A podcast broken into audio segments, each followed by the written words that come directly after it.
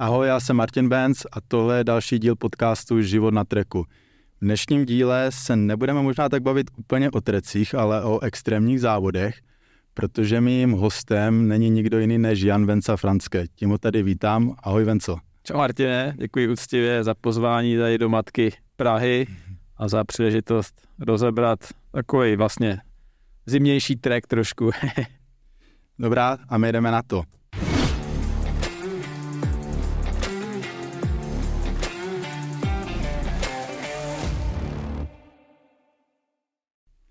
Jan Venca Franské, když se to dá do Google, tak na mě vědou prostě úplně nesmyslné výsledky ze všech různých sportů. Já když jsem si dělal rešerši, tak ty jsi vlastně, nebo začínal si jako plavec, pak se začal věnovat nějakému triatlonu, uh, terénnímu triatlonu i zimnímu triatlonu. Koukal jsem, že z těch posledních výsledků třeba 25. místo na mistrovství Evropy v roce 2000. Na mistrovství světa. Na mistrovství světa dokonce. No.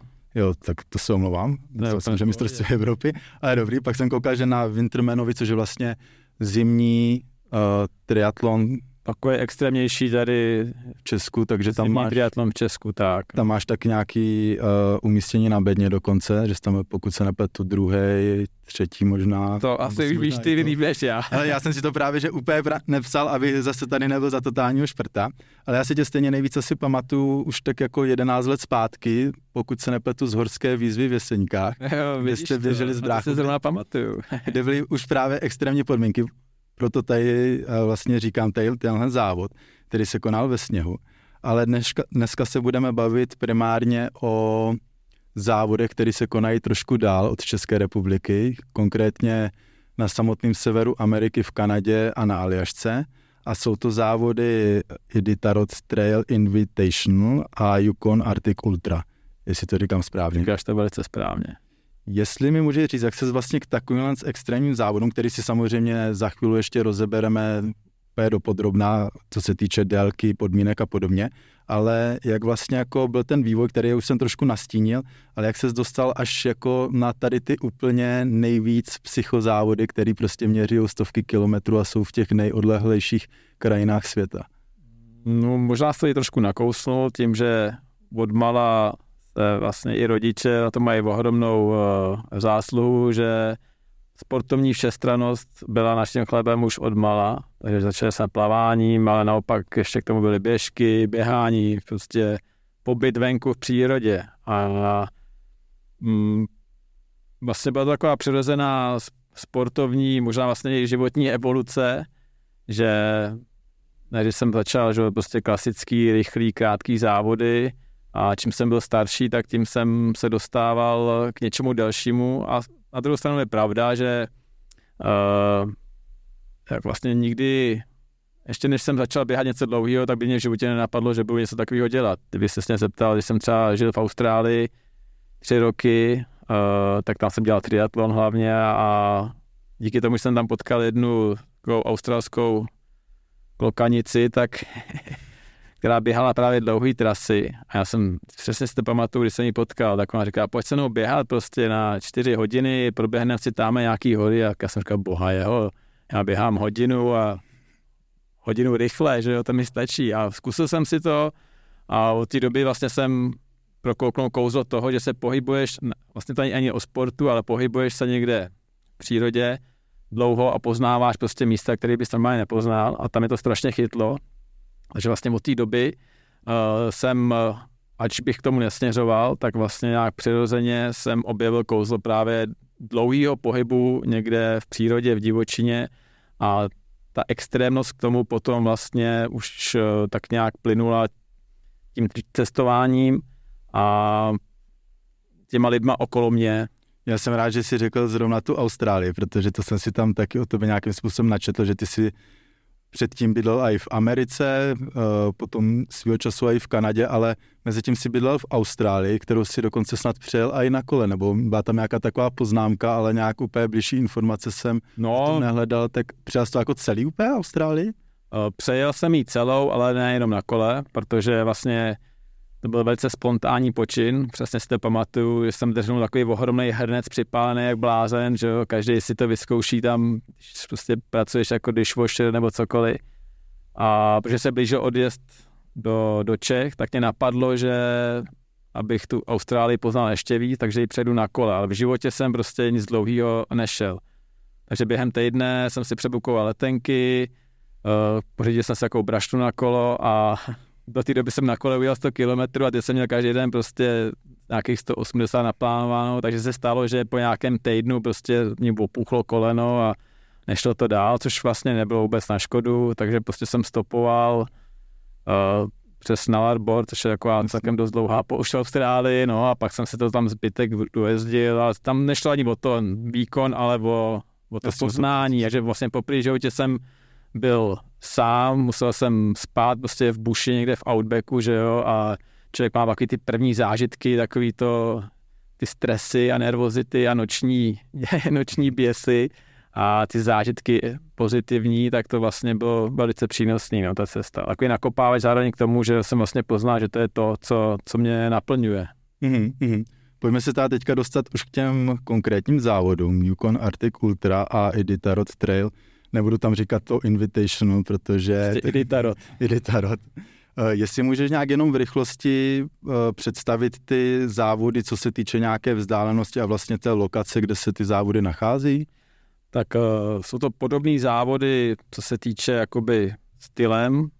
Je to prostě oba dva se koná Yukon, což je Kanada, že jo, tak polární oblast, velká zima, to samý Aljaška, a je to prostě závod z bodu A do bodu B na dlouhou vzdálenost uprostřed zimy, kdy prostě ty teploty tam jsou dost, dost nízký často a všechno své pomocí, takže ty se musíš prostě přes tu divočinu se sáňkama nebo podle toho, co zvolíš a disciplínu, dostat eh, ideálně až do cíle. No. Yukon eh, pořádá, je rozdílný v tom, že to pořádá, pořádá to Němec mm-hmm. a je to velice takový uh, pinktlich, jdeme tomu, protože ty musíš prokázat, že uh, že máš dobrý spacák, že umíš zapálit vařič a prostě tam spousta takových pravidel mm-hmm.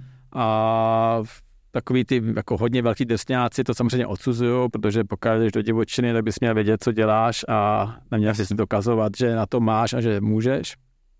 A ještě je rozdíl v tom, že ten Yukon Arctic, uh, ta nejdelší trasa měří 700-750 kilometrů, když to Aljaška, Iditarod, eh, tam ta královská dlouhá měří 1600 km, ta kratší měří 600. A je tam velký rozdíl v tom, že to pořádají místňáci a je tam opravdu takový ten eh, dobrodružný duch, že rozprava na Iditarodu trvá prostě 10 minut a ten organizátor z tobě vyvolá takový strach. Vlastně ti řekne, když se něco stane, tak nám nevolej, uh, vyřeš si to sám, nebezpeční jsou losy, bude tam hodně vlků, může se propadnout do vody a zítra čau na startu.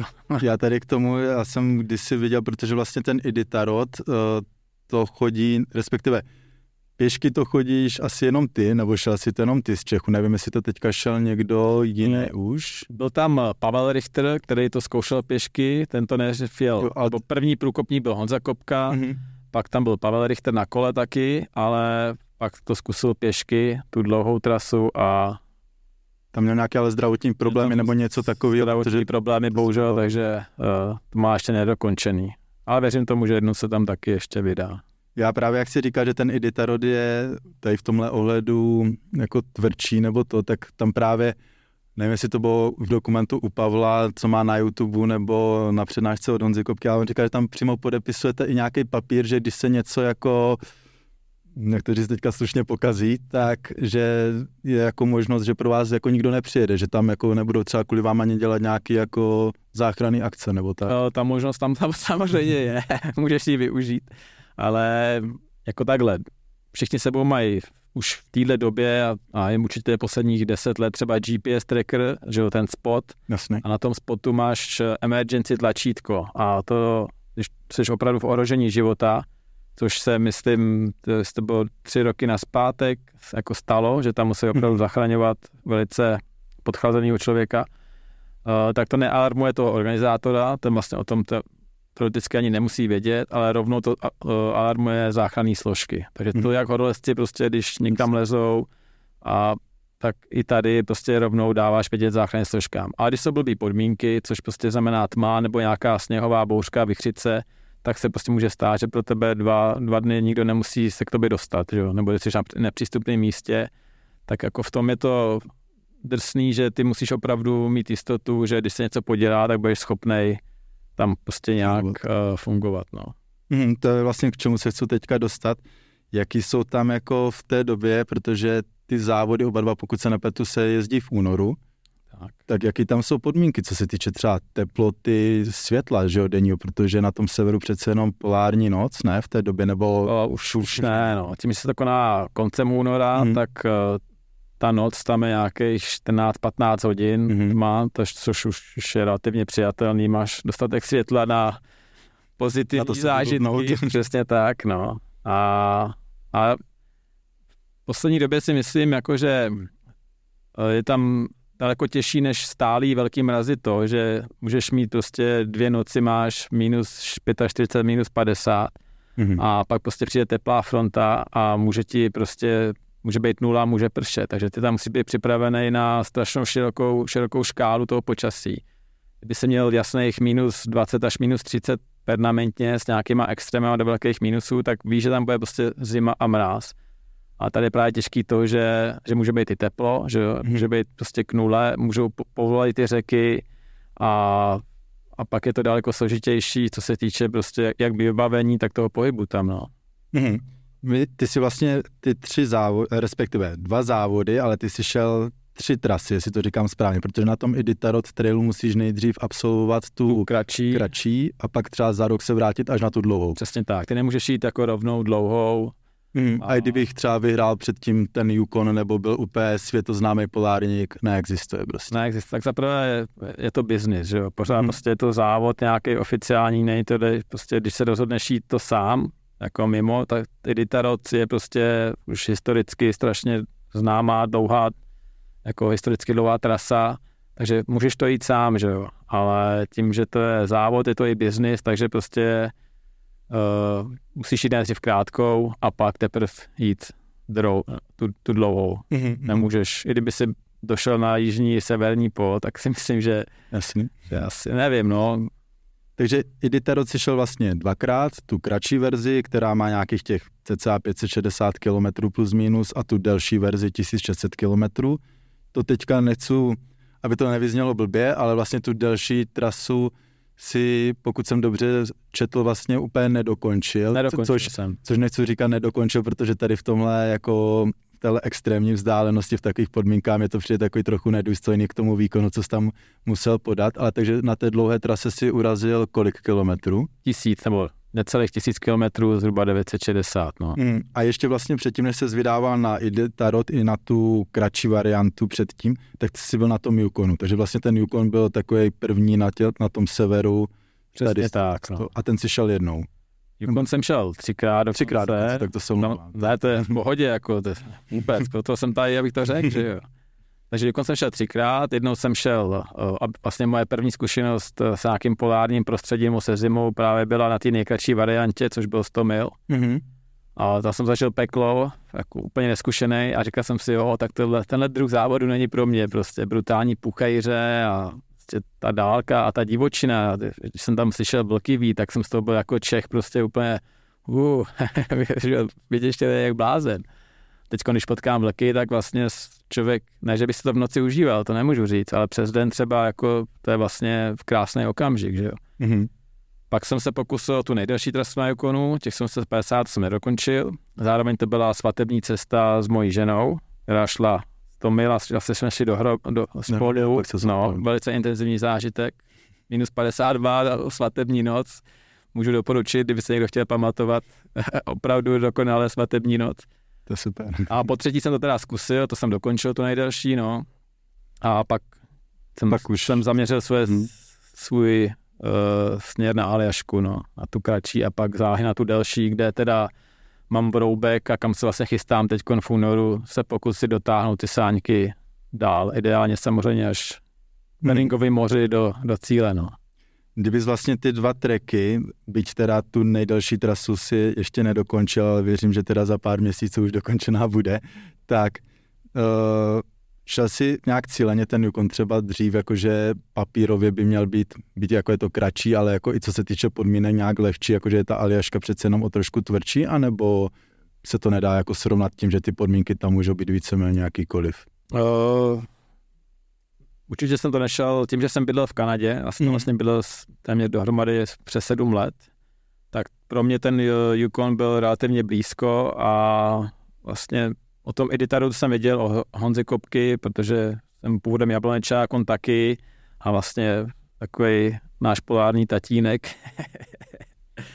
Takže o tom editoru jsem věděl, ale vlastně jsem se ani netroufal. A až pak, když jsem dokončil tu nejdelší trasu na tom Yukonu, tak jsem cítil jako, že už můžu stoupit do opravdové divočiny, protože jak si říkal, ten Yukon je drsnej, tím jak je to uh, interior, jako prostě nemá to moře, tak tam ty teploty můžou být, řekl bych, že můžou být i nižší než na té Aljašce. Mm-hmm.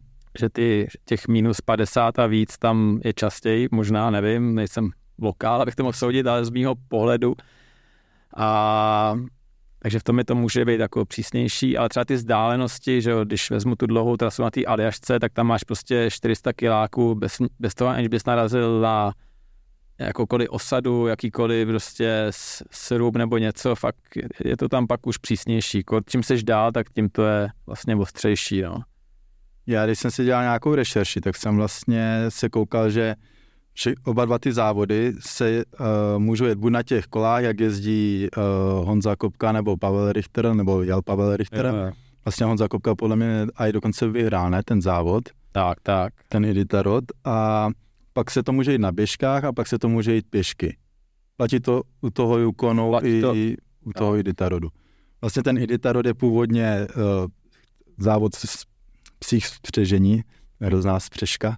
Uh, a uh, chodí se až vlastně nějak potom, že týden nebo něco takového, takže to má už nějakou historii, co jsem si četl asi 100 letou, kdy to bylo kvůli nějaké vakcíně nebo něco takového. Tak v té cílové vesnici Noum vlastně vypukla epidemie záškrtu a jelikož v té době ještě letadla nefungovaly, tak nebo šle, nebyla jiná možnost se tam dopravit příma s že oni ze Seattleu do Anchorage dopravili sérum a pak z Anchorage už museli právě příma s přeženíma jako et, ne etapově, ale štafetově, že si to vlastně ty osadníci různě předávali, to sérum, aby to tam bylo co nejrychleji. A měli tam brutální podmínky, takže vlastně to byl takový, jakoby, pak si na to vzpomněla jedna američanka, myslím si, že po třeba 40 letech, abych nekecal, mm-hmm. když jsem to věděl, už se nepamatuju. A ta to objela sama, ten, tu trasu. Vlastně záhy potom vlastně byl první ročník Iditarodu, což je vlastně závod psí spřežení právě na počest uh, ty události, co se stala.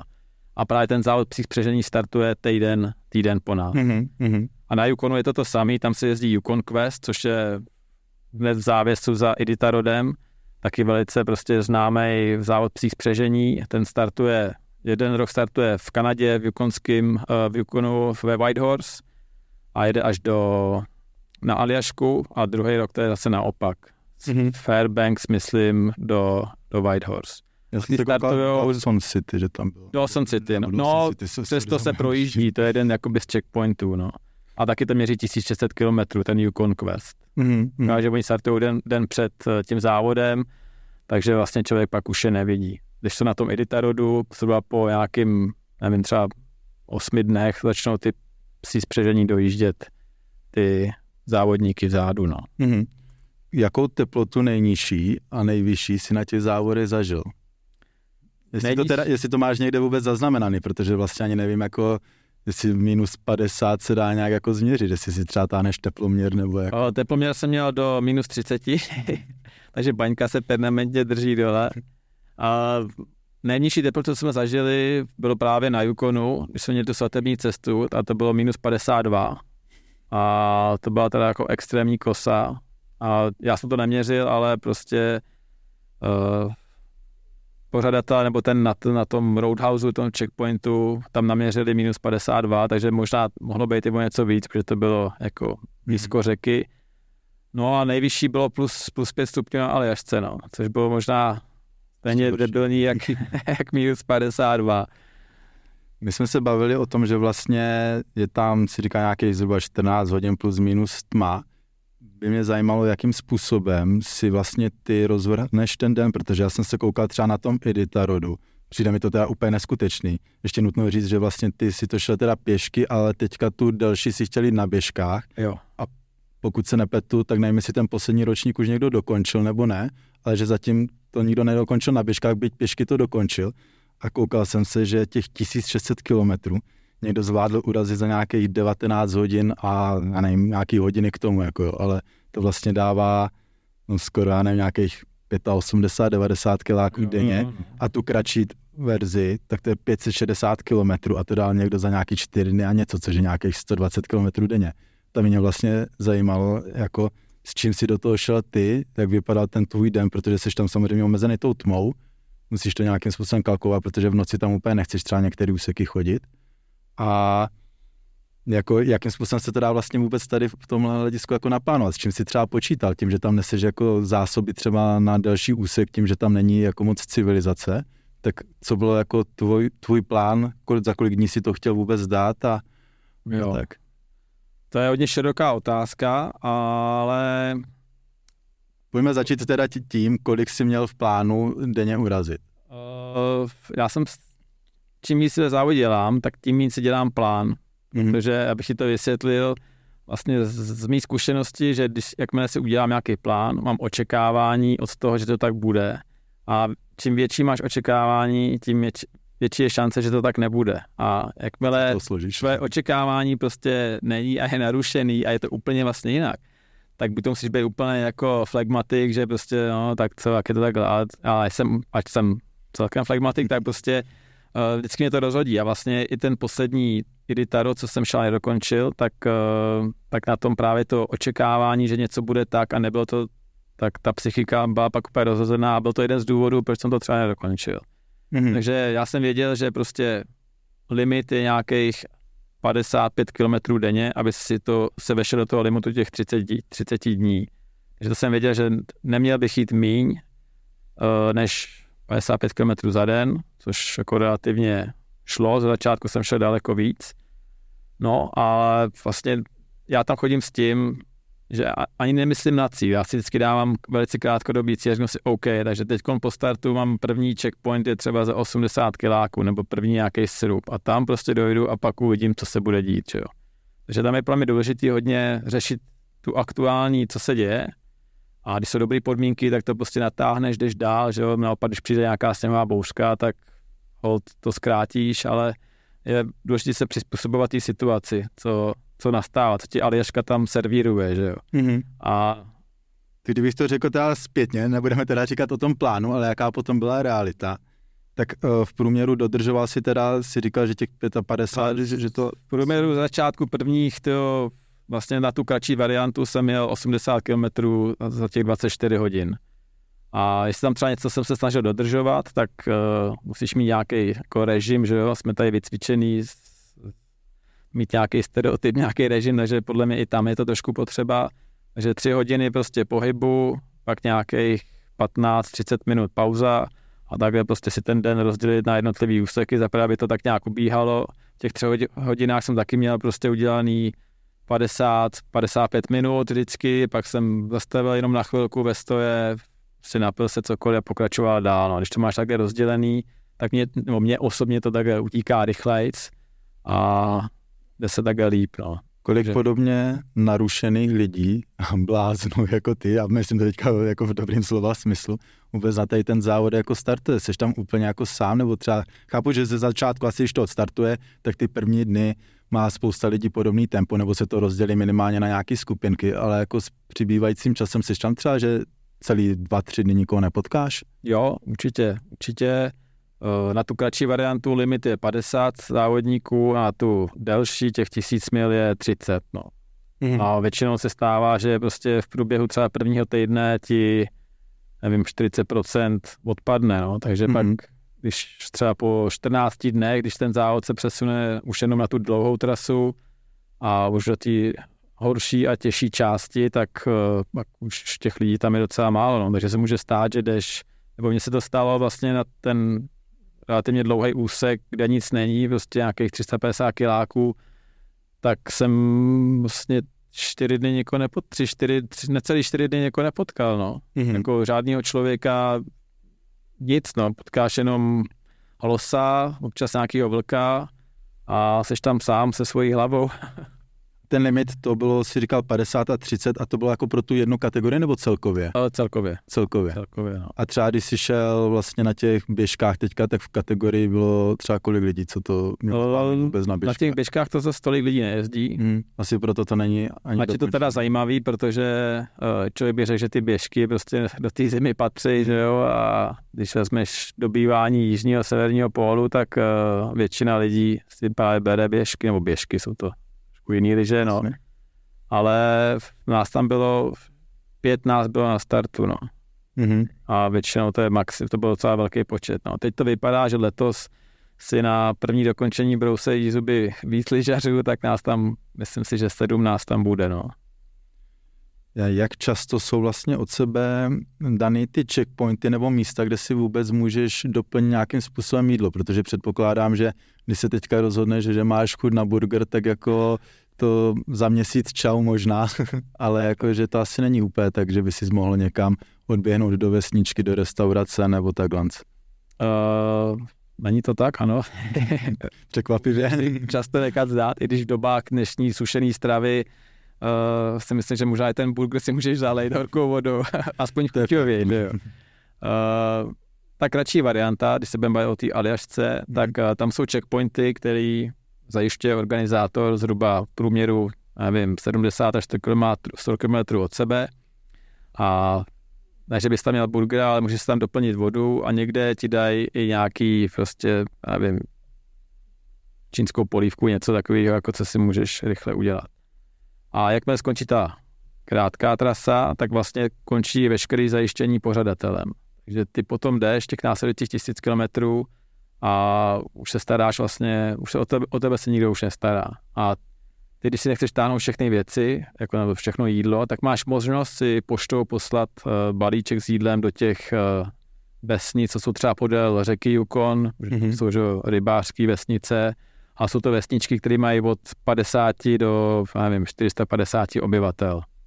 Mhm. A tam, když přijdeš a pošleš se ten balíček, když tam teda přijde, což se taky nemusí se jako pravděpodobností stát, a takže vlastně tam si pošleš jídlo, ale většinou, v, eh, že bys tam jakoby, určitě si tam nezajdeš do hospody, nebo to, no. Zaprvé tam se ne, nesmí prodávat alkohol, i ty hospody tam moc nefrčej. No, ale ještě zakázaný alkohol, jo? No v těch Bo- menších vesnicích, teď nechci říkat, ale ještě určitě ne, ale třeba na Yukonu to bylo hodně, uh, že jsou to takzvané suché vesnice, protože Hmm. tam byli hodně původních že, obyvatel.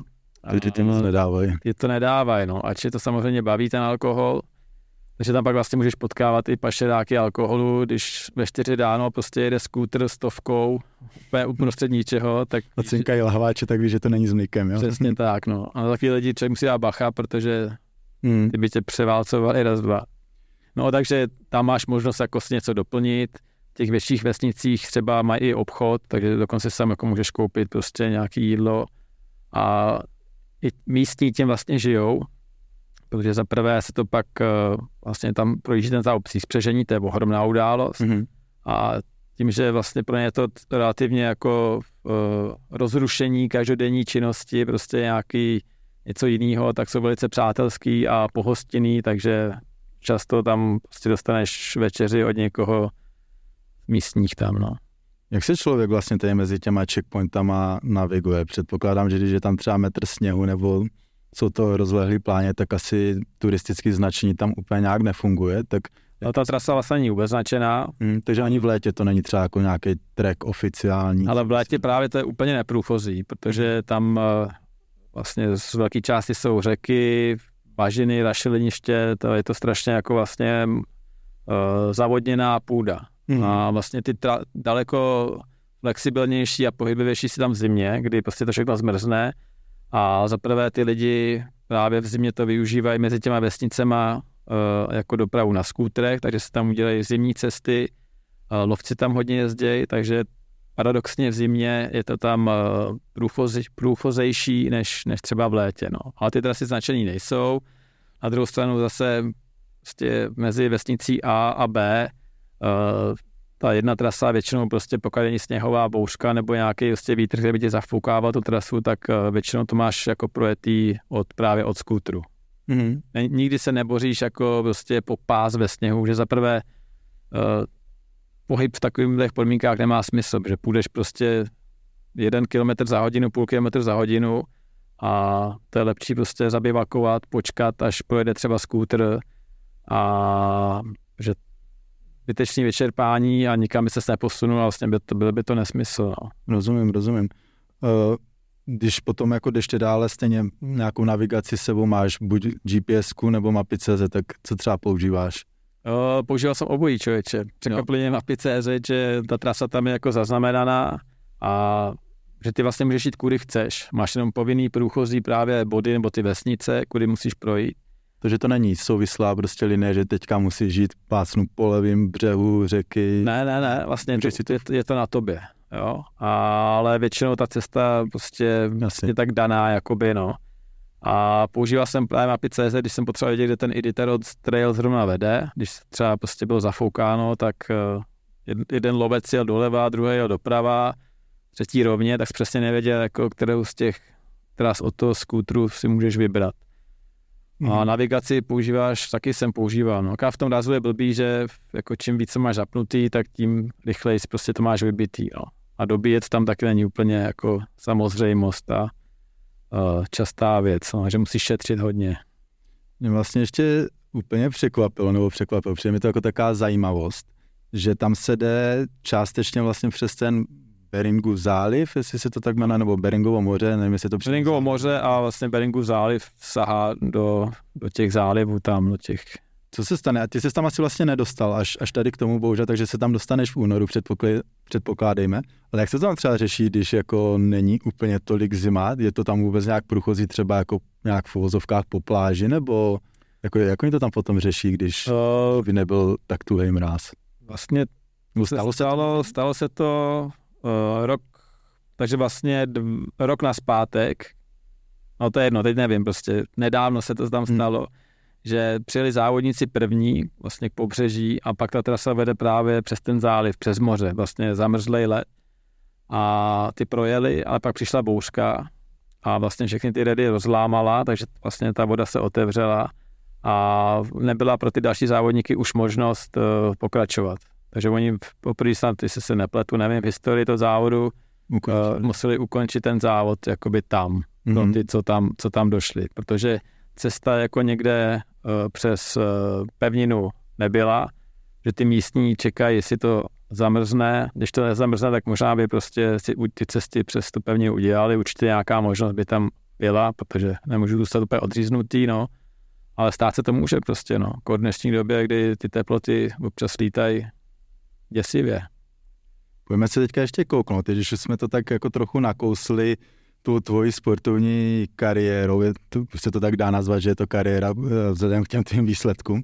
Jakým způsobem se na tyhle závody připravuješ? Máš nějaký cílený trénink, protože při ústě působíš na mě úplně stejně jako na nějaký pankáč, který to vůbec jako, nebo ne vůbec, ale že nemá doma deníček, kde má napsaný tak dneska 15 km, 5 km výklus a k tomu další, já nevím, nějaký posilování. Tak jak se ty připravuješ ty na ty závody? No. Když to teďka beru čistě po té fyzické, o psychice Jasně. ještě budeme bavit. Fyzická stránka, uh, já čerpám, doufám, stále teda z let minulých, kdy vlastně do nějakých 20, nevím, určitě 25 20 let jsem hodně trénoval. Byl jsem v reprezentaci triatlonové několik let a takže tam jsem zažil drill velký a prostě třikrát denně trénink pořádnou drinu. E, pak trošku převážila moje taková, hmm, nechci říct bohemstější povaha, ale spíš jsem pak vlastně z průběhu jsem se na, učil poslouchat svoje tělo. A když jsem nevím, no, prostě pak už jsem netrénoval třeba tolik, a, ale tak nějak pořád to vždycky stačilo. No. Takže já se připravuju tak, jak mi čas dovolí. No. Takže třeba momentálně v, prostě si jdu zaběhat na hodinu a to mi zatím musí stačit. Mě k tomu totiž napadá ještě jedna taková otázka. Ona to možná není vyloženě jako o fyzičce, ale jak se třeba ty koukáš jako na otužování. Mě by zajímalo, jestli vlastně, když tam funguješ v nějakých minus 40, tak teďka během covidu byl strašný boom toho, že se každý otužoval prostě, aby najednou imunita a všechno. Tím to nechci nějak jako zazovat, ale spíš jako jestli ti to přijde, že vlastně tady na tím mrazi je to úplně jedno, že je to jako zbytečný, nebo jakým způsobem se připravíš vlastně jako na mráz, takovýhle extrémní. Jo, no, musíš se mít za podle mě trošku jako geneticky daný, že dobře snášíš jo, chladnější teploty a asi budu jako na stejný trošku jiný. Já se otužu už, traž, nevím, určitě jako od nějakých 18-20 let, tím, že bydlím u jezera, tak se pravidelně otužuju. Jo. Mm-hmm. Jdu do vody prostě ráno, v zimě, jsem tam chvíli, ale nepovažuji se za otužil se, protože někdy jsem v té vodě neplával prostě půl hodiny a mám k tomu obrovský respekt. Jako, uh, takže se jako otužuju se pravidelně, ale nemyslím si, že to má nějaký jako, má to, výra, má to dobrý vliv na moje zdraví, prostě jsem schopný jako, jako fungovat podle mě líp, než kdybych to nedělal, ale natrénovat si na ty podmínky jako toho suchého mrazu na té Aljašce, tak eh, to je úplně to je něco jiného. No. Mm-hmm. Prostě zimu na suchu snáším stokrát líp než zimu ve vodě. to je asi jasný. Uh, přesuneme se teda na tu druhou část, co vlastně nějaké té přípravy a ne na tu fyzičku jako takovou, ale na tu psychickou, která tady u těhle závodu, a nejenom tady u těle, ale myslím si, že celkově asi i u dálkových pochodu, ultramaratonů, nějaký prostě extrémnější činnosti hraje ve finále větší roli než ta samotná fyzička. Jakým způsobem se Venca připravuje psychicky tady na tyhle závody. A i třeba, když to vezmu, když jsi šel s manželkou, tak to taky muselo být jako psychicky hodně náročné, tak jestli jste dopředu měli nějaký role, aby se nestalo z toho, že vyrazíte na svatební cestu a vrátíte se vlastně na rozvodovou cestu. No, to je svatební cesta do Jilí, že musíš si oťukat, jestli to půjde nebo nepůjde. Ne, eh, psychická je ohromná, jako právě to je trošku moje výhoda možná, že fyzicky, prostě musí být fyzicky zdatný, že jo, to je jasný. Ale pokud máš celnou hlavu a nejsi fyzicky zcela zdatný a dokážeš prostě být tvrdohlavý a fakt prostě ovládáš svůj mysl, tak se dostaneš výrazně dál než lidi, kteří jsou nabušený a úplně nemají tu, tu psychiku jako ovládnutou, jo? takže říká se 70% výkonu je psychika, já tvrdím, že to může být ještě i víc, mm. nebo co jsem zažil na vlastní prostě kůži.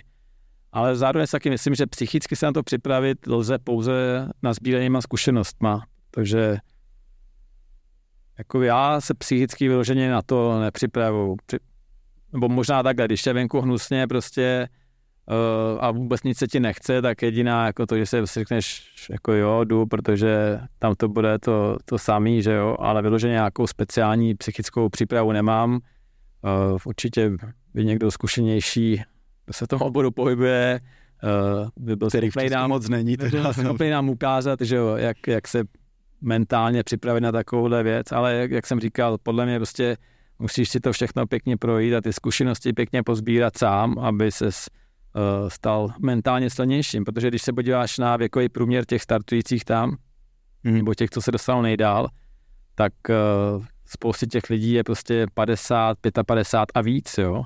A to jsou právě, to svědčí o tom, že to jsou ty zkušenosti a taková ta vyrovnanost, že jo. Člověk tam musí jít jako s absolutní pokorou, s respektem prostě k tomu okolí, co tam je a s tím, že vlastně seš nic tam, no. Nejít tam jako s velkým egem, není dobrý. Příprava fyzička, psychika, to jsme taky nějakým způsobem probrali. Teď bych se ale vlastně eh, vrhnul na přípravu té výbavy, protože tady to asi bude hrát ještě mnohem větší roli než u jakýhokoliv nějakého treku, nebo protože když se ti rozpadne bota někde na nějakém treku, no tak nějakým způsobem dojdeš do civilizace. Tady už tě to může stát život, když se ti rozpadne bota.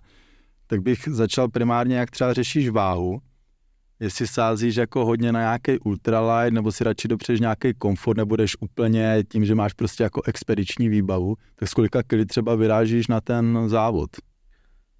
No tak samozřejmě uh, čím víc kilo, tím hůř, ale jsou vlastně takový dva, možná tři tábory, no. Uh, já nejsem honič úplně váhy, protože preferuju uh, zvolit aspoň trošku komfortu, že okolo v těch podmínkách prostě, když se mi tam fakt nusně a víš, že nic si tam nekoupíš, nic ne to, tak radši budu mít o dvě, tři kila navíc, ale udělám si třeba kafe do termosky nebo něco takového.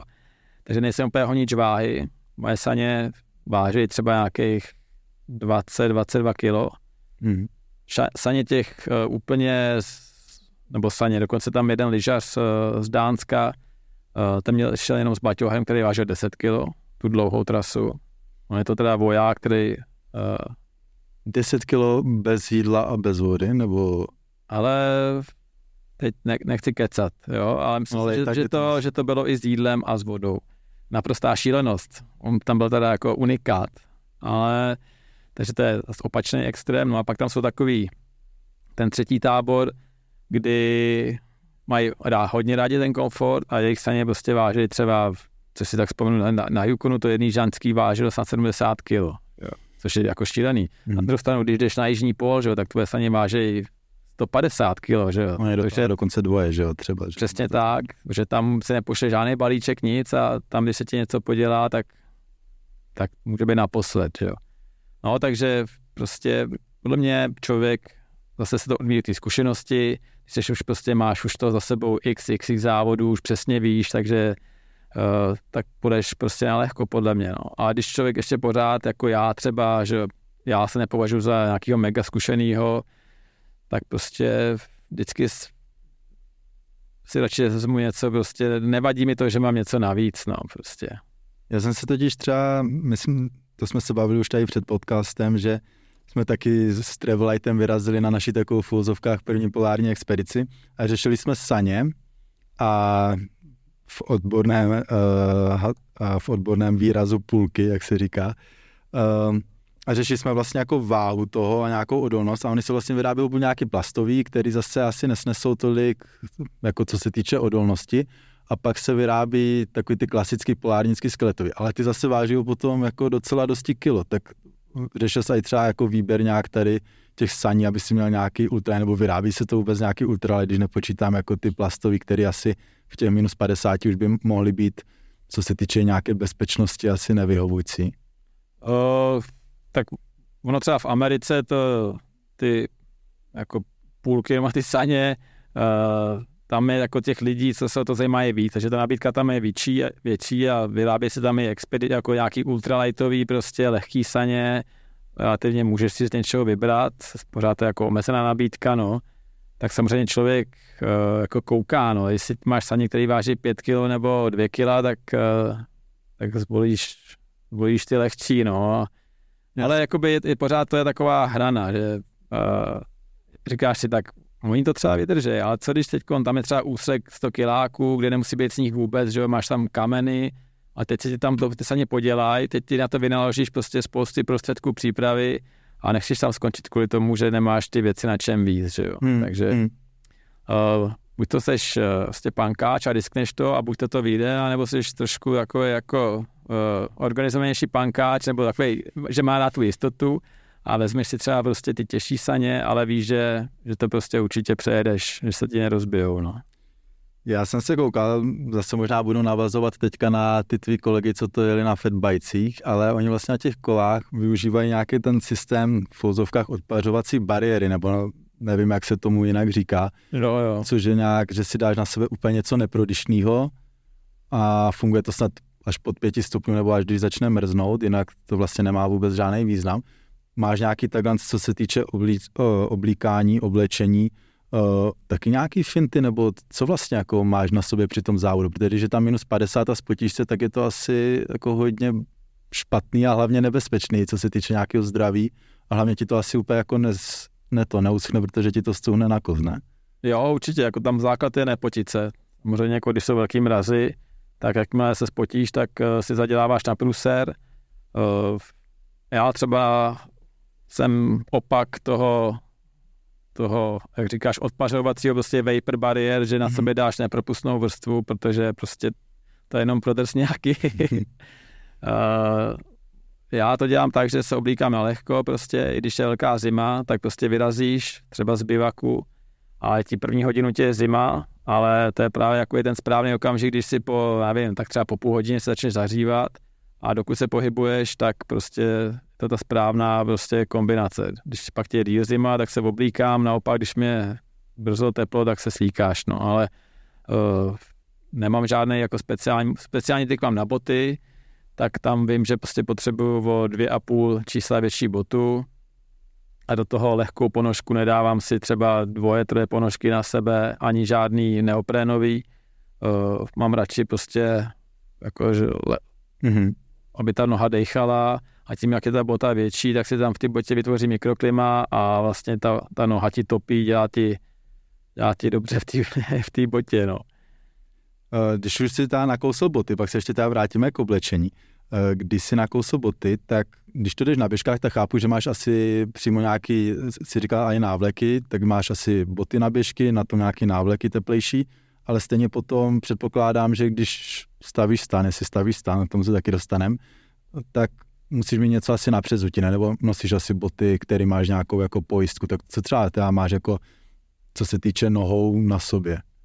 No, běžkařské boty, to hmm. je vlastně, v těch trávíš nejvíc času. A já třeba teď, když jsem tam byl naposled, uh, tak vlastně jako jediný lyžař jsem sebou měl i běžecké boty, protože za prvé uh, vím, že chodit prostě v těch lyžákách je naprosto šílený a tam fakt se může stát, že jdeš 100 kiláků, můžeš jít v kuse prostě plně v pohodě, že jo, a nechceš to jít. A právě vlastně dva z těch lyžařů skončili kvůli tomu, že že měli, že chodili v těch lyžařských botách, takže puchejře, prostě není to bota na chození. Mm-hmm. No a takže já jsem používal ty chodecké boty, buď to, když jsem se potřeboval jako buď zahřát nohy, nebo někde jako si vzít suchý boty a takže nějaký polárnický sněhu nebo něco takového, to tam vůbec, jo. Takže i v minus 50 tam třeba kolem stanu běháš v běžeckých botách, jestli to chápu teda správně. A to správně. A ještě tím, že se tam často otvírají řeky, nebo tam prostě chodíš přes vodu, tak většina závodníků má nějaký takový overshoes přes, mm-hmm. přes ty boty, že jo. Takže já třeba, když byla velká kosa, tak jsem si sundal ty ryžáky, vzal jsem si běžecké boty a přes ty jsem si navlíknul ty, ty návleky. Ty jsou nepromokavý, takže vlastně uh, to teplo ti extra neuniká. A tam já třeba mám vyzkoušený, to je taky, není to trik, ale uh, zkušenost, že když jsem věděl, že budu chtít bivakovat třeba do nějaké hodiny, tak člověk zrychlí, že jo, abys prostě se trošku zahřál a prostě do té doby, než se začneš potit, tak je ideální najít právě místo na nějaké bivakování, že zastavíš, teď 20 minut budeš prostě připravovat, nevím, prostě stavět stán, cokoliv, než začneš chladnout. V té době už musí být ve spacáku a pak se to dá relativně jako zvládnout. No. Měl jsi třeba omrzliny na nohách nebo na prstech? Stalo se ti někdy taková krizová situace, že už to bylo jako za hranou? Jo, na, na tom Yukonu, jak jsme byli, tak tam mi docela omrzly uh, konečky prstů. Od té doby bohužel teda už to nefunguje tak, jak to fungovalo předtím. A i teď na té Aljašce, no, tam taky bylo od, od 40, no, a v těch lyžařských botách se ti daleko snázejí právě udělají omrzliny, že to není, je to tuhá bota, nevětrá tak, jak by měla větrat, mohla teda větrat. Takže tam jsem měl problémy trošku to, no. A je zajímavé, že právě v těch běžeckých botech, vždycky, když eh, byla mi zima na prsty u nohou, v těch lyžákách, tak vždycky mi pomohlo to, že si přezul do těch běžeckých bot, což je paradoxně, že jo, jenom Uh, Paradoxní možná, ale oni zase mají podle mě, že jsou širší ve špičce. Jsou širší ve špičce, máš tam víc prostoru, dejchají, že jo, takže si tam tak tolik nepotí ta noha a vlastně jsem byl schopný si tu nohu zahřát uh, právě i ve velkých mrazech jenom v té vlastně letní běžecké botě. No. Mm-hmm. Přes den, když teda si vyrazil, tak předpokládám, že si tam na sobě měl nějaký triko, potom mikinu a nějakou péřovku, nebo si radši byl třeba syntetiku, co se týče jako oblečení? O, já jsem spíš na husy, no, a na kachny a tak. Ne, uh, já mám osvědčený já peří za prvé kvůli váze a je to prostě to syntetika taky funguje, tu mám i vyzkušený z Yukonu, kdy prostě jsem od, od Montaigne měl parádní věci jako syntetický a fungovalo to taky, ale prostě líbí se mi, že tu péřovku zbalím jako do malého, malého balíčku, že jo, a takže já mám základní vrstvu, no mé termotriko, to mám na sebe vlastně pořád, to nikdy nesundávám. A na tom buď to nějakou polartekovou mikinu, péřovku, nebo jenom tu mikinu prostě ještě sebou táhnu teda na věci na vítr, protože ale se hodně fouká, no, tak nějaký neprofoukavý věci, no. A potom, když zastavíš, tak máš ještě třeba nějakou velkou péřovku a péřový kalhoty nebo něco takového? Jo, já si to táhnu sebou, protože když zastavím, tak prostě se do toho oblíknu, když je kosa, ale ty, jako ty borci, co jdou na lehko, tak uh, ty, ty, ty věci sebou netáhnou, no. Předpokládám, že tím, že jsi ambasador Montaigne, tak většinu věcí máš asi od Montaigne. Veškeré oblečení mám přesně tak, no, ale není to, jako musím říct, že už jako ty věci nosím strašně dlouho a že fakt jako fungují, no, že je to opravdu jako funkční oblečení, který já mám vyzkoušený.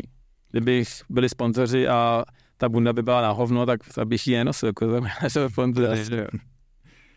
My jsme tady vlastně nakousli, jestli syntetika nebo peří, ale uh, nejenom oblečení se vyrábí tady z těch materiálu, ale i spacák. Já jsem zaznamenal, že v poslední době spousta třeba horolezců na osmitisícovky se zase vrací k syntetice kvůli vlhkosti, když třeba bivakují venku.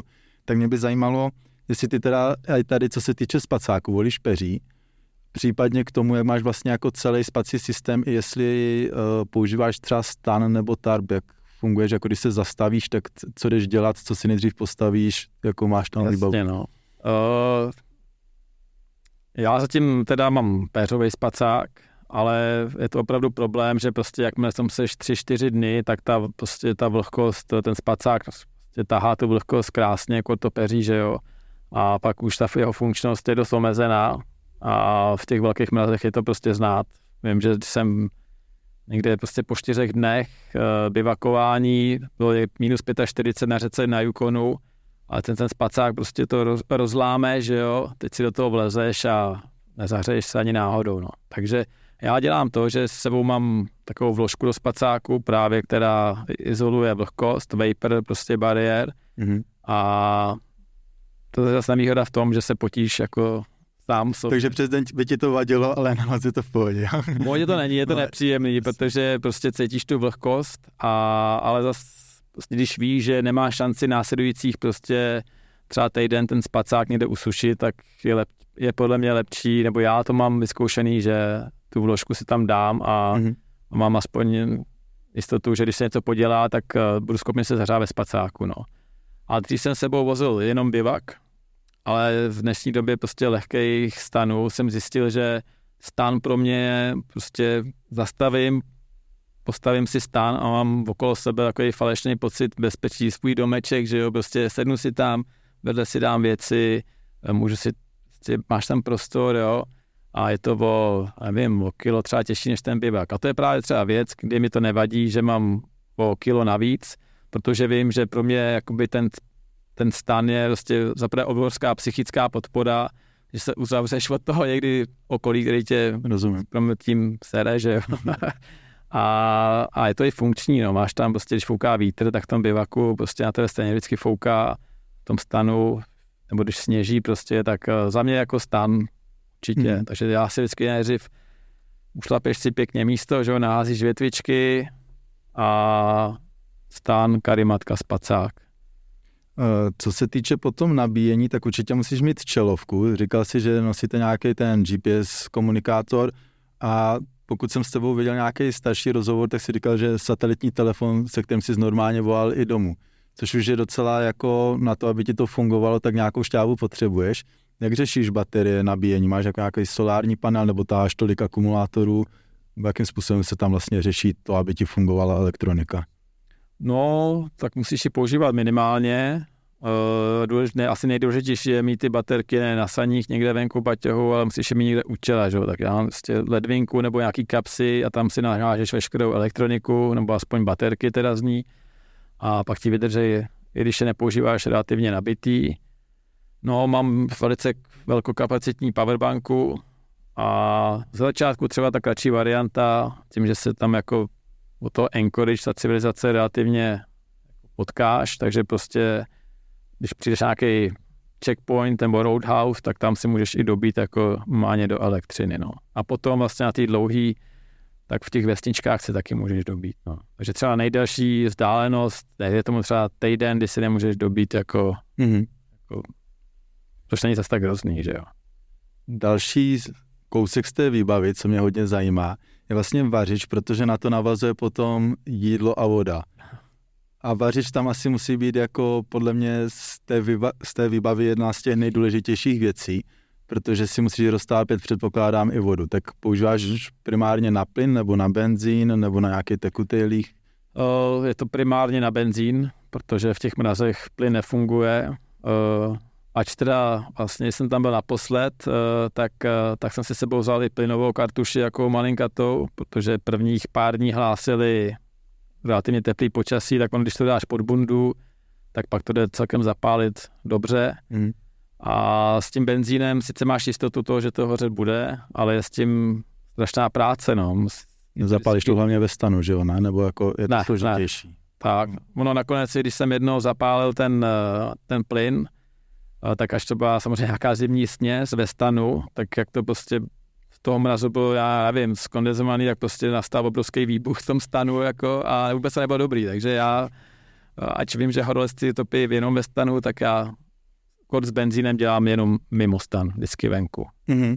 Ta moje navazující otázka potom byla vlastně na jídlo a vodu, ale primárně vodu, protože tím, že všechno nebo většinou je asi zamrzlý, takže není asi moc takový, že přijdeš z lávy a i kdyby, tak je to neskutečně ledový tak jakým způsobem tam řešíš vodu? Jako rozstavíš si to třeba už ráno a pak to máš někde na sobě v nějakém kejmlu, nebo tak, protože když je minus 30 nebo minus 40, tak legendární reportáž na Nově říká, že v minus 20 ti za hodinu venku zmrzne voda, že jo? Jo, no, tak uh, ideální to je tu vodu si dostat uh, ráno, když třeba někde prostě ještě než když ve spacáku, že jo, tak uh, to je ideální situace, no. Uh, ale známe prostě, že udělat, já se táhnu 2 až 3 litry a roztopit třeba blbý 2 litry ze sněhu trvá neskutečně dlouho, protože nadspěš plný ešu sněhu, že jo, udusáš to a pak to máš prostě deci a půl vody a trvá to, jako když fouká, že jo, takže musíš být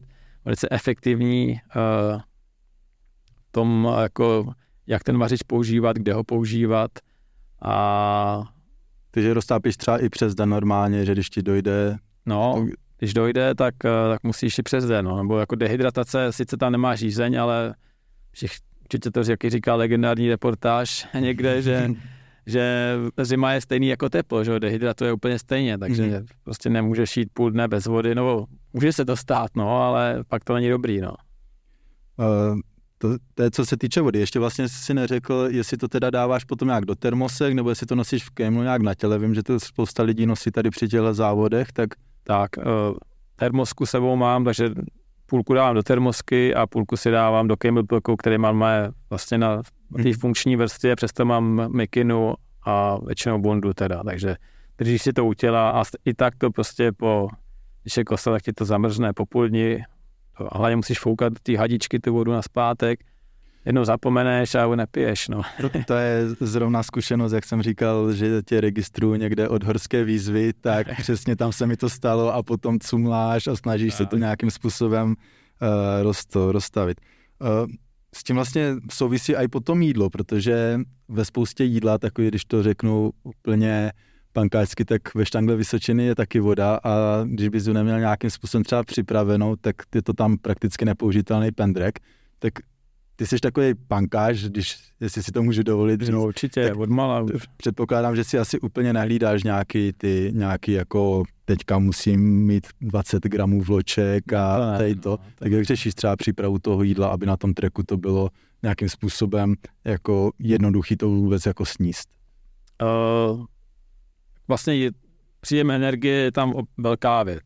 Nikdy jsem to neřešil, a mám vyzkoušení, že moje tělo je schopné fungovat na tukový metabolismus, což je ideální, protože prostě, když spaluješ tuky, tak vydržíš na hrst oříšku, můžeš jít tři hodiny. Takže já se s snažím uh, táhnout velice uh, tučný jídla, což teda salám, uh, sejra tučný, oříšky, sušený maso, prostě cokoliv obsahuje tuk. Jenže samozřejmě dávat do sebe jenom také tučný jídlo, prostě uh, po pár dnech se ti už nechce polikat, takže to doplňuju tím, co, co prostě člověk je zvyklý, že čokoládu nějakou, samozřejmě na čokoládu tam jako, není to příjem, který bys mohl tam jako fungovat dlouho, ale je to prostě na chuť, no, nějaký mm-hmm. další věci, sušenou stravu k tomu a ještě teda, když jsme u toho jídla, tak já jsem to nikdy neřešil a když jsem si chystal na tu Aljašku, na tu dlouhou trasu poprvé, tak moji kamarádi uh, Štěfaničovi z Cardiolebu, ty jsou velice takový uh, znalí právě v prostě testů a stravy a tak.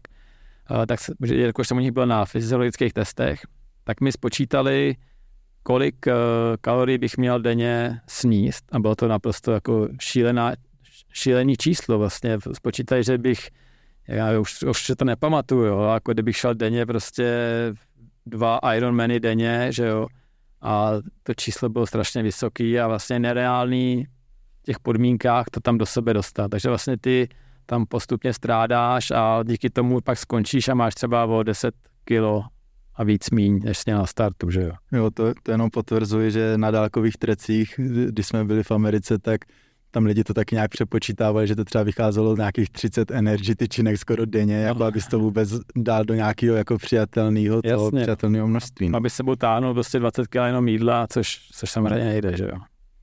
My jsme se vlastně bavili o tom, nebo ty jsi to tady uh, řekl, že uh, ty první zkušenosti takhle s tou Kanadou tady při těchto závodech byly, že tě trošku vystrašili třeba vlci, když začali vít nebo tak. Tak co za reální nástrahy tam, co se týče zvěře, na tebe čeká? Jsou tam vlci, medvědi, losy? No, vlku tam je spousty. Jsou oblasti, kde fakt jako na ně narazíš eh, téměř s jistotou. Ale vlci nejsou nějak extra nebezpeční, jsou to hlavně losy, to je vlastně nejnebezpečnější eh, zvíře tady v těchto oblastech, že los je velice teritoriální, je to ohromný zvíře, to je prostě samci můžou mít až 700 kg nebo 500-700 kg a je to prostě velice agresivní tvor, no. takže ty jakmile narušíš jeho teritorium, tak on vůbec neváhá na tebe vyběhnout a, a podupat tě, no. takže nejvíc jakoby útoků na člověka jsou, je od losu, že před těma je potřeba se mít na pozoru, Může se stát, když je teplej, že se můžou probudit že jo, medvědi, grizzly, tam, těch tam je hodně, tak když jsou hladoví, tak jsou nervózní, no, tak to by taky bylo takový nebezpečný, no. A třeba pepřový sprej nebo tak na medvědy, to je asi blbost, na to tady si si táháš, ne? ne, ne, ne, to je to blbost, no, jako uh, třeba mašeři, ty co jezdí při spřežení, tak ty sebou vozí flintu mm-hmm. a zrovna minulý rok se to stalo, že na jednu mašerku tam zautočil los, pošlapali docela nepěkně psy a pak začal útočit i na ní, tak ona ho musela zastřelit. Naštěstí teda měla tu flintu, no. Ale ty jako závodník prostě tu flintu samozřejmě sebou nemáš, protože je to těžký, nemáš zbrojní pás, že jo, a asi i zbytečný, no. A rolničko nebo něco takového, to asi tak, taky tam bylo že? Taky no, jako ro, losa rolničkou nezastrašíš a šance, že potkáš medvěda, zase tak taky vysoká není. No. Mm-hmm. Já teďka na závěr už se přesunu vlastně zase zpátky semka do Česka, protože pokud se nepletu, tak loni uh, si založil tady jeden takový svůj projekt. Já nevím, jak se to vlastně čte, nebo takhle. Vím, co ta zkratka znamená, ty nám to určitě řekneš, takže vlastně nevím, jestli se to čte Jibe Jaha nebo Jibe Jaha. No, kdyby tady s náma byl nějaký češtinář, tak asi správně byste měl číst Jíbe Jaha, protože to je zkrátka Jízerky, Beskydy, Jablonec, Havířov. Ale nám to strašně evokovalo jebání, tak jsme to nazvali, že Jíbe Jaha to je takový jako to zní, že jo, Jíbe Jaha, nebo na mě to zní dobře fučích než Jíbe Jaha.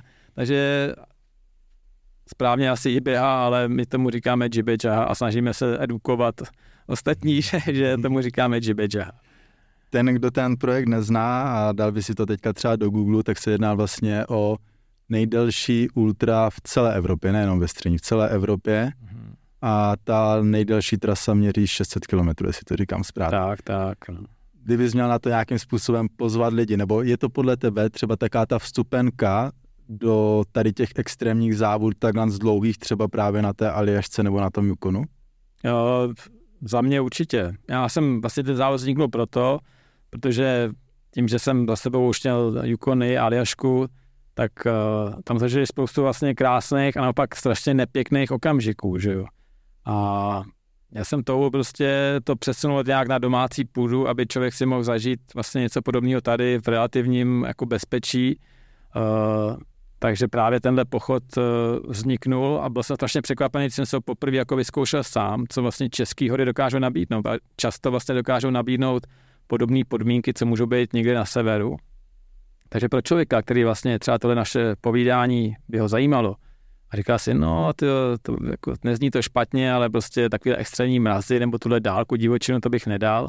Tak si právě myslím, že tohle je vlastně takový ideální uh, způsob, jak si vlastně vyzkoušet, jestli na to vůbec má nebo nemá, uh, protože jsme uprostřed Evropy, že jo, a ta civilizace tady je všude, takže ty, když to začne hodně bolet, tak vždycky máš možnost někde spadnout dolů a sednout na vlak a jít na zpátek, že jo. Uh, těch penzionů nebo prostě útulen tam je taky dost, takže tam je to, na jednu stranu to je výhoda, a na druhou stranu to je nevýhoda, že ten eh, pokušení to pokušení, že to bolí a teď už nechce, že jo, tak je strašně jednoduchý to vzdát. Takže naopak vlastně v tomhle to je možná těžší než na té aliašce, protože tam, když se rozhodne, že zdáš, tak, uh, tak to neznamená, že, že tam pro tebe někdo přijede nebo že to vzdáš. Ty můžeš, musíš jít třeba další dva dny do další vesnice, odkud můžeš se nějak vrátit do civilizace. No. Takže myslím si, že je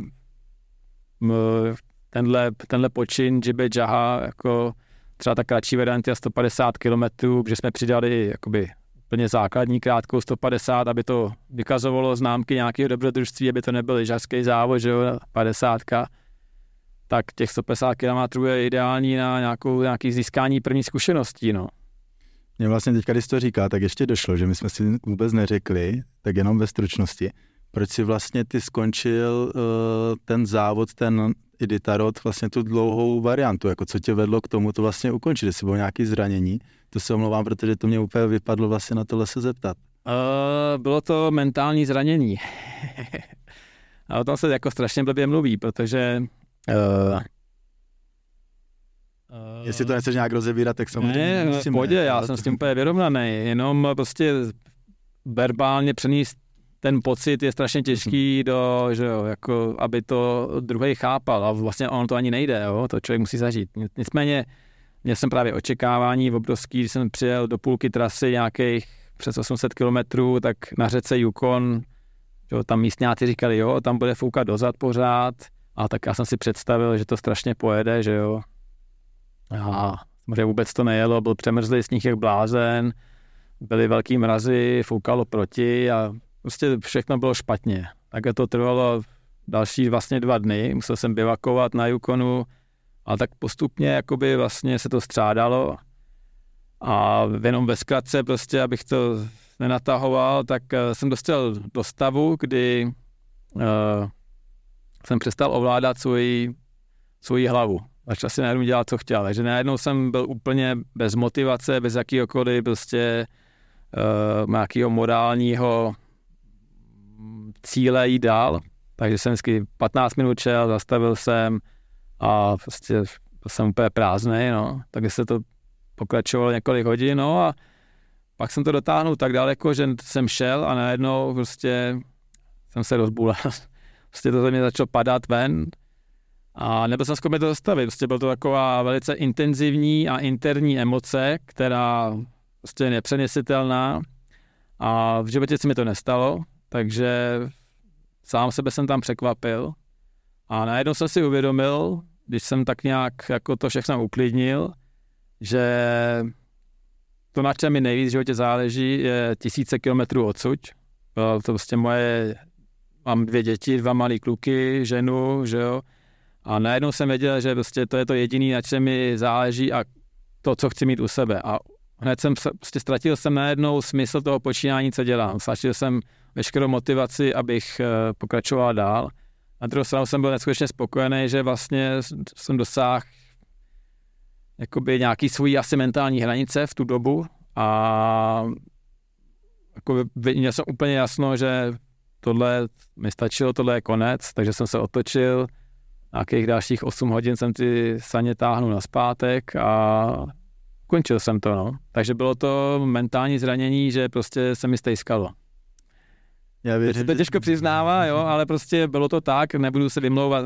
Fyzicky jsem na tom taky byl bídně, prostě předtím v té jedné vesnici, jak člověk je dlouho mimo nějakou civilizaci, tak jsme tam hned já ještě jeden závodník chytli celkem solidní jako střevní záležitost. Takže jako fyzicky, ale když máš tu hlavu silnou a jsi fyzicky prázdnej, tak stejně to nějak dáš, ale jakmile nemáš hlavu, tak, tak takže mi se stalo to, že jsem neměl ani jedno, A ono pak je nejhorší, když, že jo, když uh, něco vzdáš, odpočineš si a pak si říkáš, no, měl jsem na sebe být tvrdší, že jo, měl jsem to ještě zkusit, ale tím, že jsem to fakt jako dotáhnul až do toho, že jsem vlastně už nebyl schopný tu emoci nějak uh, jako korigovat, tak vlastně do toho nelituju, protože vím, že dál to prostě nešlo a to jsou ty zkušenosti, no. Věřím tomu, že uh, se teď až tam budu, takže to bude zase něco lepší a už budu vědět třeba, jak s tím pracovat, budu na to připravený, že se to může stát a tak to je prostě ta evoluce, jak jsme se bavili na začátku. To jsem chtěl to pokračuje. že věřím, že to bude ten poslední díl té skládačky, abys to teďka za těch pár měsíců už dokončil. Moje poslední otázka. Jaký by si dal tři rady na závěr začínajícímu, já řeknu polárníkovi, ale prostě člověku, který by se chtěl věnovat takovým nějakým extrémním polárním závodům?